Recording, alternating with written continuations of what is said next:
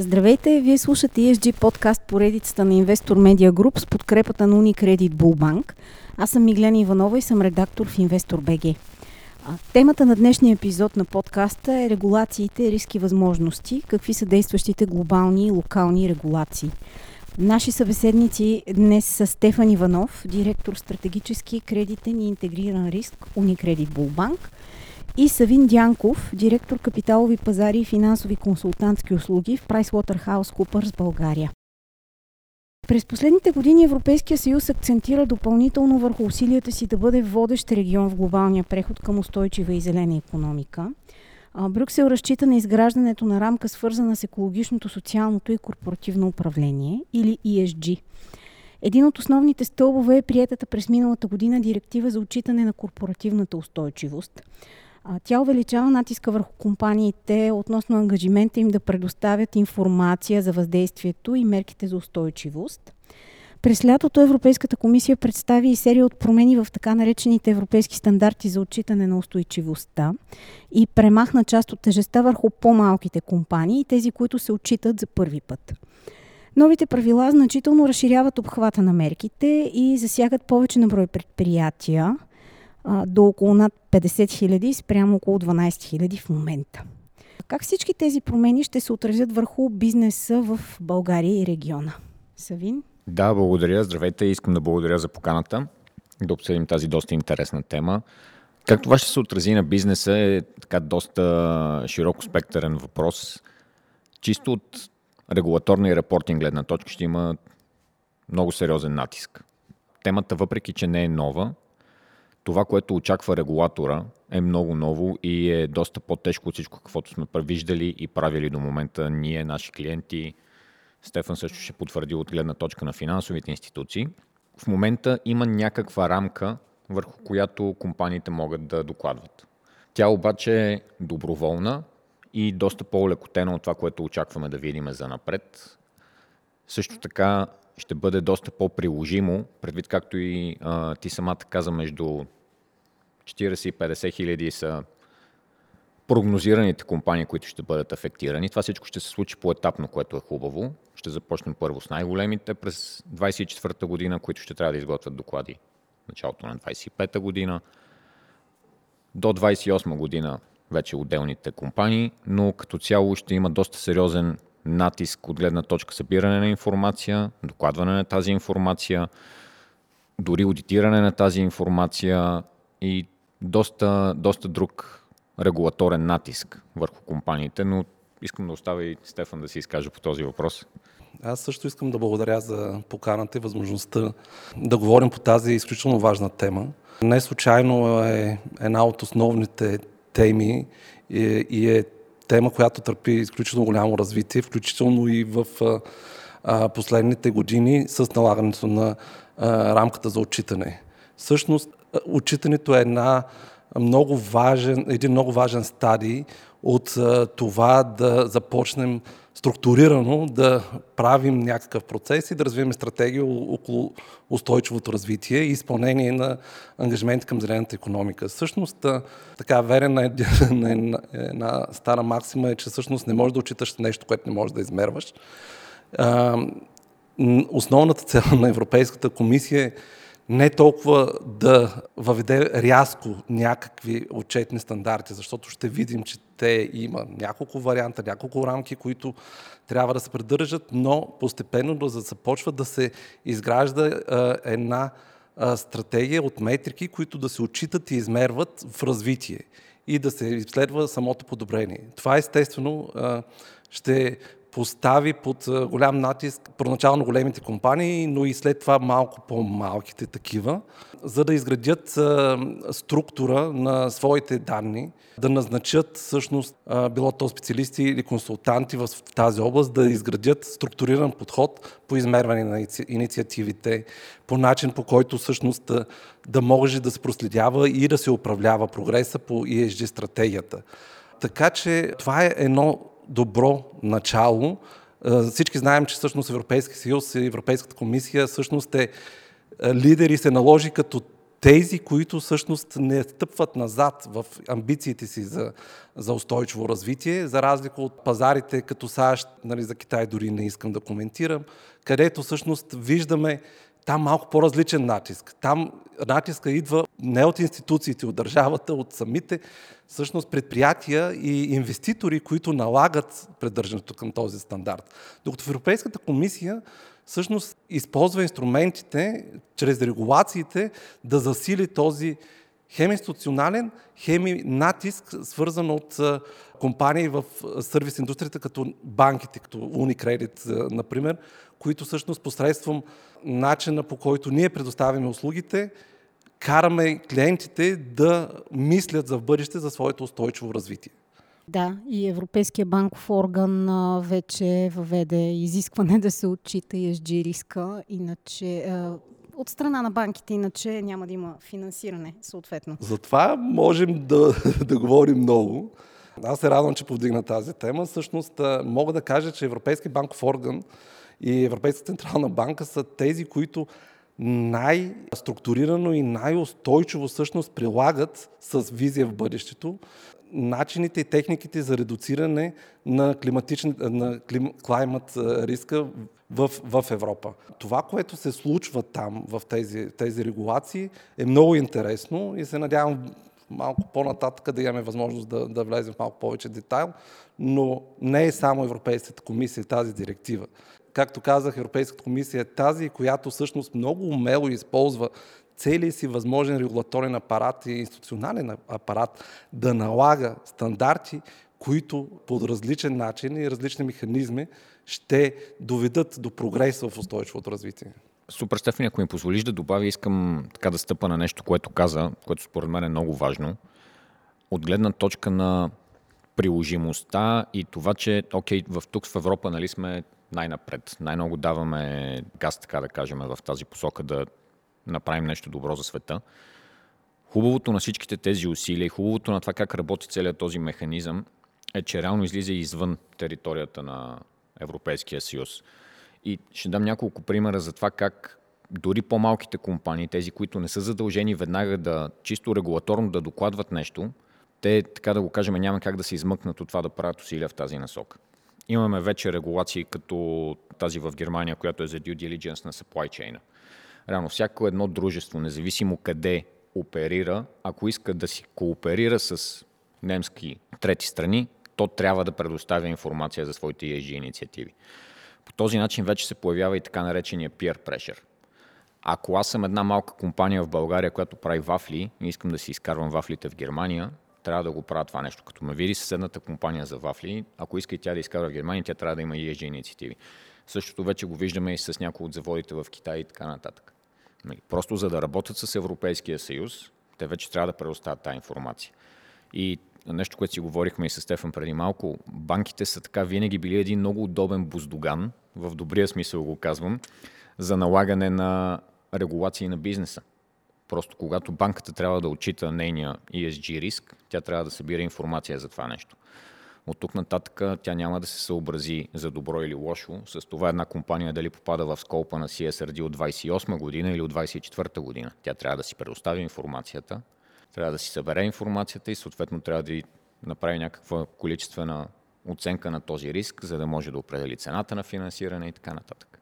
Да, и това вече се случва реално погледнато. Повечето фирми обаче се оплакват, че не успяват да се ориентират в целия този микс от регулации, още повече, че има и постоянни промени актуализации в последните години. А как да го правят успешно, така че да се предпазят от санкции, когато в един момент ще започнат да се прилагат такива? Много благодаря за този въпрос. Като консултант, който работи по темата вече четвърта година, и аз често се губя в това, кои са приложимите регулации и кой от кога вече ще трябва да докладва. Може би по-скоро не трябва да мислим за глобите. Кога някой ще подлежи на някаква глоба. Мисля, че вече има доста прозрачност на пазара от гледна точка това кога какво влиза в сила за компаниите, които и към днешна дата трябва да докладват по NFRD. Предишната регулация, която е за оповестяване на нефинансови данни, те ще са от първата вълна. Те са 24-та година, 25-та година. След това големите предприятия от 25-та, по-малките от 27 и вече от 28 нататък, кажи речи, всички трябва да докладват с оборот над 150 милиона евро. За глоби още мисля, че няма създаден някакъв механизъм, който да определя кога, кой и с какво точно ще бъде глобяван. Според мен глобите, които ще търпят, са косвени от този peer pressure и от липсата на достъп до финансиране, когато нямаме тази информация. А относно това как се справят в момента, нашия опит е, че има едно леко подценяване на комплексността, която предстои от гледна точка на събиране на данни. Аз бих искал да допълня това, което Савин каза по отношение на ролята на банките в, в, в тази част а, по отношение на, на ESG. Всъщност от COVID насам всъщност ролята на банките като че ли става все по-голяма и ставаме като финансови институции част от а, разрешаване на проблемите а, по различен начин. И определено всъщност не искаме да бъдем част от проблема. Това, което всъщност ние можем да помогнем, но не само, е чрез различни инициативи за това как да насочим клиентите за да финансират своите активи и в какви активи да инвестират съобразно таксономията, за да бъдат в графата зелени инвестиции и зелени устойчиви инвестиции. Специално при нас, но и при много други финансови е, компании се налага да инвестираме така, в обучение на нашите служители, за да могат да бъдат в услуга на клиентите. Това е една малка част за помощ от малките компании, за да могат да бъдат насочени. Ако трябва да дигнем всъщност на малко по-глобално ниво, всъщност има различни рамки, които могат да изберат компаниите. Това са, има Global Reporting Initiative, Sustainable Accounting Standards Board, съответно Има uh, също Task, Task Force Climate Related Financial Directive, които дават различен на рамка на отчитане, но по същество всяка една компания за момента може да избере това, което така най-добре пасва на своята индустрия. За да го направи обаче, е хубаво да има ясна визия за това всъщност каква, какъв е какви дейности имат в самата компания, каква е тяхния, какъв е тяхния, така да се каже, футпринт, тяхния отпечатък върху въздействието на околната среда. И това, както Савин каза, не, не означава това да стане само в самата компания, но трябва да анализира какво се случва на входа и на изхода на своите вириги на доставки. А, самите изисквания предполагат а, да се прави отчетност на, на инициативите и въздействието както inside out, така и outside in. Тоест, как моите дейности въздействат на околната среда, но как всъщност работейки с доставчиците, какво се случва извън компанията, но как и самата компания като такава било то с а, а, работата служители, било то с това как, какви напитки по какъв начин се, а, се консумират в самата компания, било то рес, а, ресурсите свързани с, а, с опечатването на, на, на хартия, използването на тонери и така нататък. Тоест, не само свързано с реалния бизнес насочен към клиентите, но какво се случва в самата компания реално компаниите, които отдавна работят в тази в област и в изграждането на а, така последователна стратегия за устойчиво развитие, няма да срещнат особено затруднение, за да отчитат това каквото правят. Друг е въпросът вече за това какво се случва с по-малките компании и тук всъщност те могат да търсят различен източник а, на помощ, в зависимост от техните потребности. Може да търсят цялостно изграждане на ESG стратегия, което обикновено е правилният подход, или ако те вече имат дадена така да се визия и насока, да търсят нишови консултации или нишови насоки. Било то в събирането на данни, което е основната тема сега на разговора, и подреждането на начин на учитане, или пък в взаимодействието с доставчици, с контрагенти или пък, ако щете, и цялостен изграден процес в самата организация за събиране на данни, анализиране, отчитане и съответно вече и стратегическо позициониране за инициативите в бъдеще. Да, ще е трудно, със сигурност, но без структуриран подход трудно може да се справят. Колко процеса по декарбонизация а, ще направи по-уязвими компаниите от Европейския съюз на външната конкуренция от страна на компании от трети страни, които все още не изпитват такъв натиск да засилят този процес? В интерес на истината, а, ние с това и почнахме. Има определено разлика между натиска, който се оказва в тази посока в Европейската комисия и партньорите, да речем, от САЩ или от Китай. И определено, на пръв поглед, компаниите, работейки в Европейския съюз, бидейки по-регулирани, се налага да правят по-големи инвестиции и определено тяхната конкурентоспособност на фона на ефтиния така да се каже, ефтината китайска индустрия изглежда по-ниска. Но а, бих искал да обърна внимание, че в крайна сметка, наред с а, а, недостатъците, има и съществени ползи, които компаниите могат да извлекат от а, инвестирайки в а, така структурирани EG инициативи. И а, на пръв поглед това е достъп до финансиране. А, дори в Штатите много голяма част от фондовете и най-вече в Европа, всъщност основните ESG инициативи привличат изключително много инвеститори. Дори самия достъп до ефтино финансиране ще повеличи конкурентоспособността на Европейската комисия. Друг важен аспект в това да инвестираш в, в декарбонизация и въобще в ESG инициативите е също и възможността да, да привличаш доста така квалифициран персонал, който е насочен в тази област. Много голяма част от всъщност компаниите, които са лидери в, това, в тези начинания, всъщност биват предпочита работодател. Т.е. те могат да привлекат специалисти, които да добавят по-голяма стойност в тяхните производства, с което до някъде да неутрализират тези конкурентни недостатъци. Да, декарбонизацията определено на пръв поглед може да доведе до някакви недостатъци, съобразно конкурентите, но има и изключително много ползи, които на фона на увеличената прозрачност чрез репортинг всъщност ще дадат възможност да се изравни това положение между двата пазара страхотно ще се опитам, доколкото е възможно само малко да надграда над някои точките, които спомена. Според мен не трябва на инвестициите, които трябва да направи едно дружество в декарбонизация, да се гледа задължително като някакъв страничен и допълнителен разход.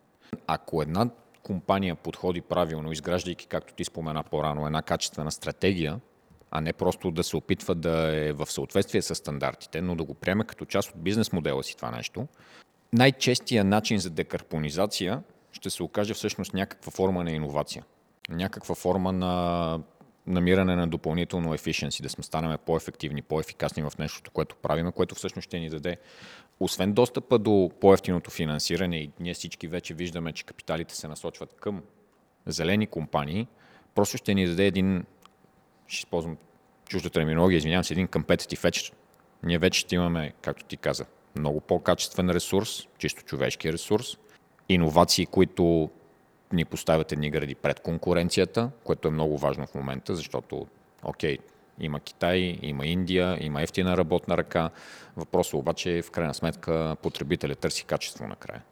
Тези иновации реално ще ни дадат това предимство, което ще е ефекта митигиращ съответните разходи, които ще направим за изграждане на тази стратегия.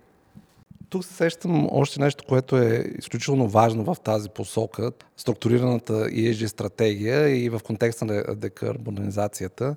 Мисля, че това е начина по който всъщност компаниите могат да осигурят дългосрочен устойчив растеж, без да бъдат изключително уязвими от случващото се в момента, дори ако видите в света. Какво се случва в момента? Конфликта в ивицата Газа всъщност би довело до изключително голям риск, до, сурови, до голям ръст на цените на суровините. И отново се връщаме в това, който е инвестирал в възобновяеми източници и друг начин всъщност на осигуряване на енергийни ресурси, бива все по-малко уязвим в това да загуби част от печалбата си на база волатилността на пазарите. Аналогичен случай COVID с Disrupted, с шупините вириги на доставка и аналогичен случай с конфликта Русия-Украина. Видимо, инвестициите в началото са всъщност инвестиции с голяма възвръщаемост в бъдещето. Така че определено не можем да говорим за загуба на конкурентно предимство в дългосрочен план със сигурност. Като заговорихте за ползите от процеса по декарбонизация, освен на финансирането, привличането на таланти и иновациите, които ги споменахте вече, какви други предимства биха получили компаниите, ангажирани с този процес? Сега, реално погледнато, когато изгражда дългосрочна стратегия в, в сферата на, на ESG инициативите, самите компании се подреждат, така да се каже, начина по който приоритизират своите бъдещи инициативи, т.е. една структура и, и чисто на стиринг ниво би бил доста голяма полза в една такава организация. Аз бих казал, че при всички положения една такава инициатива е изключително голяма полза за, не само за самата компания, но и до набирането на партньори. Освен персонала и финансирането, работата с доставчици и външните партньори излиза така вече на много по-различно ниво. Защото не само твоите партньори изискват, но и една такава компания е в състояние да изисква. И всъщност вече говорим за една платформи, или така да се каже, верига, комюнити в рамките на една индустрия, в една рамките на една държава, които цялостно са в състояние да дадат един а, тласък в, а, в посока по-забързан и по-устойчив а, растеж. Абсолютно съгласен съм а, и много ми хареса въпроса освен достъп до по-добро финансиране, по-добър персонал и конкурентоспособност, какво друго ще спечелят от ESG компаниите. Нещо, което за мен също е много важно, може би така ще прозвучи малко странно, но самата публичност, която би вървяла с това нещо. Колкото по-рано се захванат с тези инициативи, колкото по-откровени са в провеждането на тези инициативи, изпълнението на своите стратегии, а не са просто механизъм за справяне с въпросника от банката или подаване на отчета към регулатора, това толкова повече ще се цени от обществото. И виждаме проучвания вече показват хората са готови да платят някакъв процент премия за нещо, което им се гарантира, че е устойчиво. Преди 5 години, според мен, това беше абсурд. В момента просто променя се света, променят се пазарите, променя се потребителя, натам върват нещата. Дори ако щете, това би а, помогнало регионалното развитие в една, е, в една економика. След COVID и на база действително нарушените вериги на доставки, Европейския съюз като част от зелената сделка започна един тренд за иншоринг. И всъщност, освен, че ще насочи и ще изкара всъщност производствени мощности от Китай и Индия и ще ги сложи в Европа, в което България има сериозен на възможност да, да расте, всъщност ще ги почини на новите по-високи стандарти за ESG, ще поощри регионалното развитие и ще насърчи потреблението на регионалните стоки наред с всички позитиви, било то за държавата, било то за, за обществото, за нови работни рък, е, места, дори самия факт, че намаляваме карбоновия отпечатък заради логистик, логистиката, също е изключително голям плюс, тъй като транспортейшъна, знаем всички, че това е един от основните източници на, на замърсяване. Така че дори от тази гледна точка Европейски съюз прави доста добри е, ходове в тази посока и компаниите, следвайки ги, изграждайки стратегията, могат действително да допринесат не само за собствената си печалба, но и печалбата за страните, в които оперират. Да, трябва да си ги изговорим тези неща, защото всъщност като си говоря с компании в България, виждам, че те възприемат а, ESG точно като това едно административно затруднение, да си попълним формулярите и да си ги изпратим, но, но, но го нямат това мислене за регионалната економика и така нататък. Сами знаем какъв е дел на вноса на плодовете и зеленчуците, които си купуваме всеки ден, например, от хипермаркета и така нататък. А, сега, от няколко години се вижда, че капиталите се изместват във връзка с ESG. А, колко тежки сътресения би се очаквало да има в засегнатите индустрии и мисли ли се за някакви мерки в тази посока? Аз ще си позволя първия се опитам на този въпрос преди а, човек от финансовата институция да си изкаже. Няма някакъв ясно основен, о, така, ясен тренд към изместване на капитали към една или друга индустрия. Последно време така зелена енергия, нали, там е ясно, но това е последните 10-12 години, нали, има много сериозни инвестиции, не може да кажем, че нещо, което си е среди е повлияло.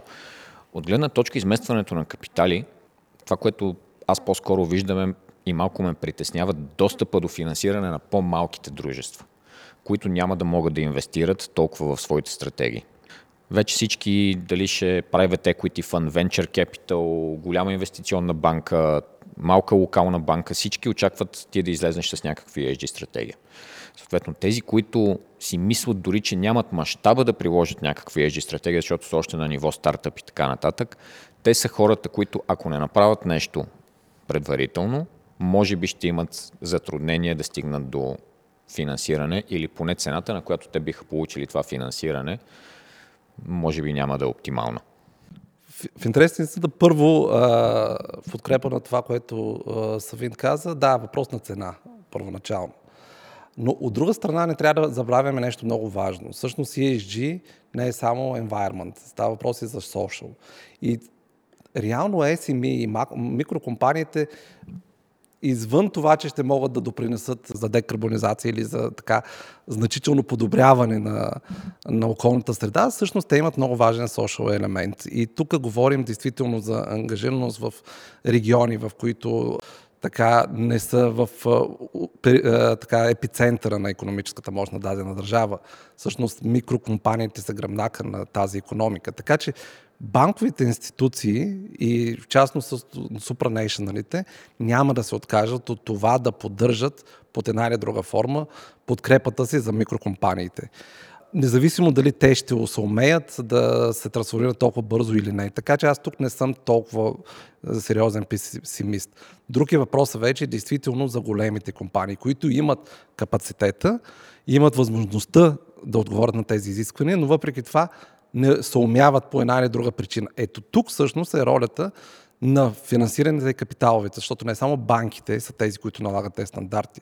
Големите инвестиционни е, компании, т.е. asset management дружества, дори в Unicredit ние имаме е, фонд Амунди, които всъщност следи във всяко едно е, заседание на съвета на директорите и на общо събрание дали действително ESG стратегията на компанията се, се изпълнява. И тук е момента, където цялата екосистема от финансови институции, включвам не само банки, но и фондове и supranational, всъщност оказват влияние върху това, чрез капитала да, тези компании, които трябва да го направят, да го направят, без всъщност да поставят в доста така неравномерно положение малките компании, защото те изпълняват пък много важен social елемент.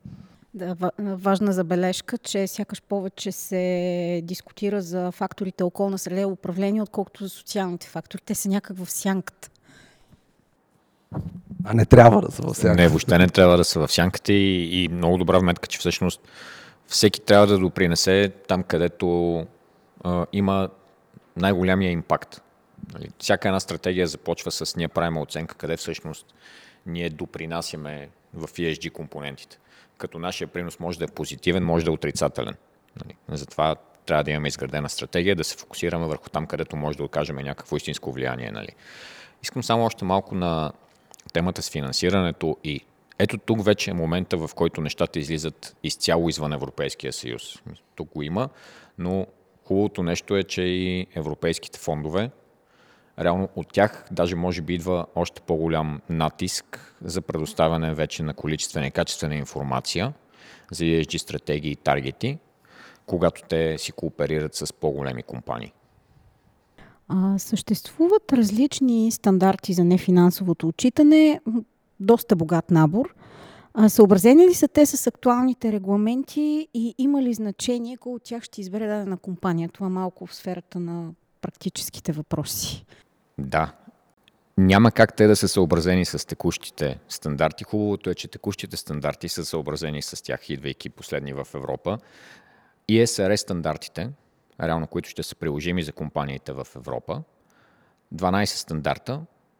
Първите два от тях са приложими за всички. Оттам нататък вече има отделни стандарти за environment, отделни за social, отделни за governance. Компаниите ще докладват по тези от тях, които са приложими. Съответно, за biodiversity няма да отговарят всички. Ние като professional services За щастие не импактваме biodiversity, няма да трябва да докладваме по тази тема. Споменаха се по-рано някои от международните рамки. Така, най-често срещаната в Европа рамка, прилагана до момента за доброволно докладване, е GRI, Global Reporting Initiative. Хубавото е, че тези ESRS стандарти, те са създадени от EFRAC с кооперация с ISSB и са доста базирани на GRI, съответно доста по-разширена тяхна версия обаче. Това дава така лек competitive advantage на компаниите, които вече изготвят няколко години поред такива доброволни GRI доклади за устойчиво развитие. Ние работим с някои от най-големите компании в България и с по-малки и с средни. Има едно много старо правило, приложимо при банките, защото аз съм бивш банков служител. Колкото по-голяма е банката, толкова по-голями са проблеми с данните. Същото е в предприятията. Реално не може да кажем, че тези, които са докладвали по GRI днеска, утре няма да имат проблеми с новите стандарти и обратното. За всички ще е голямо предизвикателство. Отделно тези стандарти, които сега ще влезнат в сила, дават една много по-конкретна рамка и много по-ясни насоки за това ние какво трябва да си залагаме като цели. Докато в GRI докладите, които се издават, там може да си малко по-ларш, да го кажем. Това ми е бейслайна към днешна дата.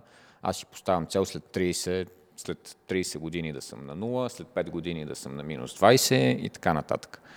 Тук вече ще трябва да е малко по-научен подхода по поставяне на цели. Съответно, година за година това нещо влиза в годишния доклад на дружеството, най-вероятно ще се аудитира, още нямаме информация как и точно от кой ще се аудитира. Тук всъщност е добре да отбележим и всъщност и, че CSRD не е транспониран още в България. Нали, така че всичко, което си говориме, има шанс след един месец да е нерелевантно. Не, не вярваме да стане така, не очакваме да има голями промени при транспонирането на директивата, но да, има международни рамки, на които текущите стандарти са базирани, черпи се това вече създадено ноу-хау, има доста компании, които са вложили много усилия в това нещо. Съответно, хубавото е, че имат доста на пазара, от което компаниите могат да се учат. Дали са консултантски фирми като нас, дали е конкуренцията. Има вече навън доста информация, която може да е полезна на всеки, лесно достъпна. Бих съвсем леко вметнал, че тази инициатива и стандартизирането на начин на отчитане всъщност беше един от основните така да се каже, припани камъци в това да имаме реално сравнение какво прави и как всъщност се представя една компания спрямо останалите. И това е нещо, което беше крайно време това да, да се случи и ще отнеме време да се наложи, но тази прозрачност и възможност за, за сравнение всъщност и как се справят в поставянето и отчитането на цели, компанията е изключително важна и всъщност основна цел на въвеждането на този начин на отчитане самото опознаване на дейностите на компаниите е изключително важно, за да може всяка една компания да, да обоснове и съответно да се включи в различните се, секции на отчитане, като действително подходът е доста industry-based и е възможно всъщност така да се а, облегчава, ако счетем, че нещо не е релевантно. Истината е, че а, при компаниите, които така са дълго време се, са отчитали тези инициативи а, и са били част от а, GRI. Да, преходът ще е по-лесен, но а, пък все пак тези, които те първа почват, почват наново. Има едно нещо, което е свързано с това с адаптивност на данните и приспособяване на инфраструктурата. Тоест не мога да кажа на 100%, че това е голямо предимство за компаниите, които са учители до момента. Тоест те, които изграждат и почват наново, имат па голям шанс да подредят инфраструктурите си по възможно най-правилния начин. Така че в както виждате, във всеки риск си има възможност, каквато и темата всъщност на нашия подкаст. И накрая, какво е необходимо да се направи на национално ниво, така че да се помогне на бизнеса най-накрая да направи тая крачка към устойчивост, нали, като започнем от там да си транспонираме законодателството на първо място? Доста, доста важна стъпка, която всички очакваме с затен дъх. Ами, освен да транспонираме законодателството и да има ясно дефиниране на роли, кой какво прави, кой какво проверява, кога го проверява, къде се очита, как се очита. Според мен е важно и това вече го виждаме на ниво Европейска комисия, да имат достъп до някаква форма на финансиране за по-малки предприятия, дали ще е за обучение на служители, дали ще е за изграждане на стратегии, дали ще е за подпомагане на имплементацията на тези стратегии. Ти много хубаво спомена за по-бедните райони за микробизнеса в бедните райони. Според мен това е нещо, което би било добре като помощ от държавния апарат.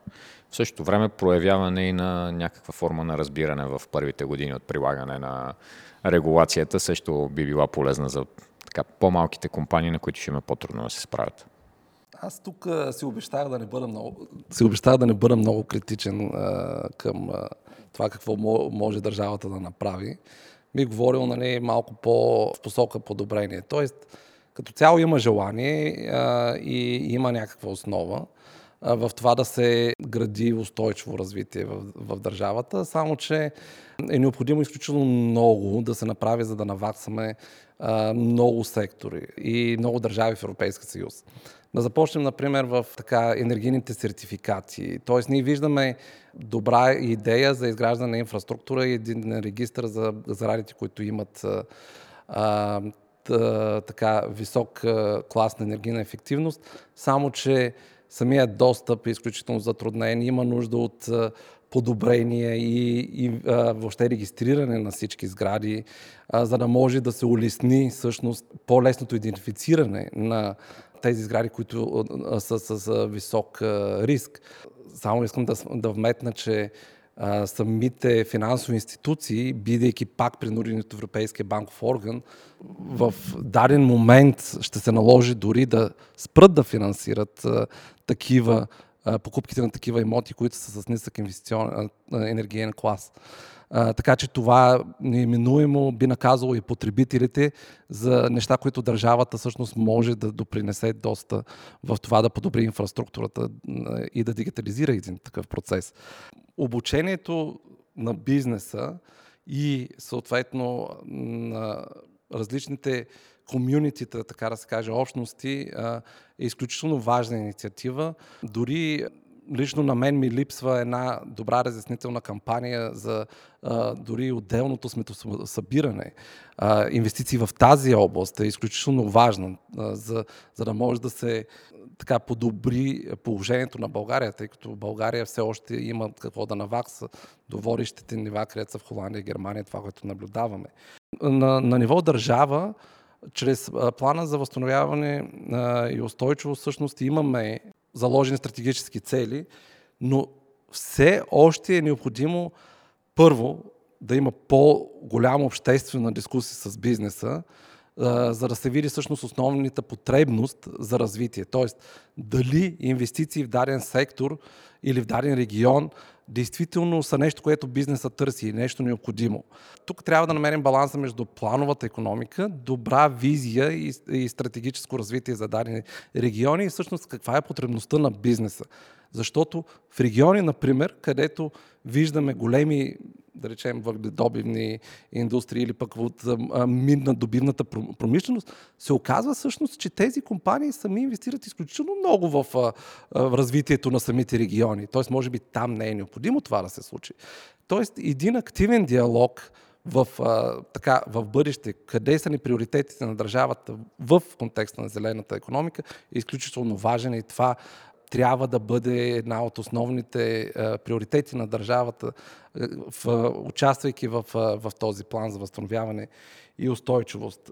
Реално, дори една координационна роля в многото частни инициативи е също много би била полезна. Защото, представете си, ние като финансова институция имаме а, инициатива да един зелен ден, в който отиваме и чистим а, определени региони.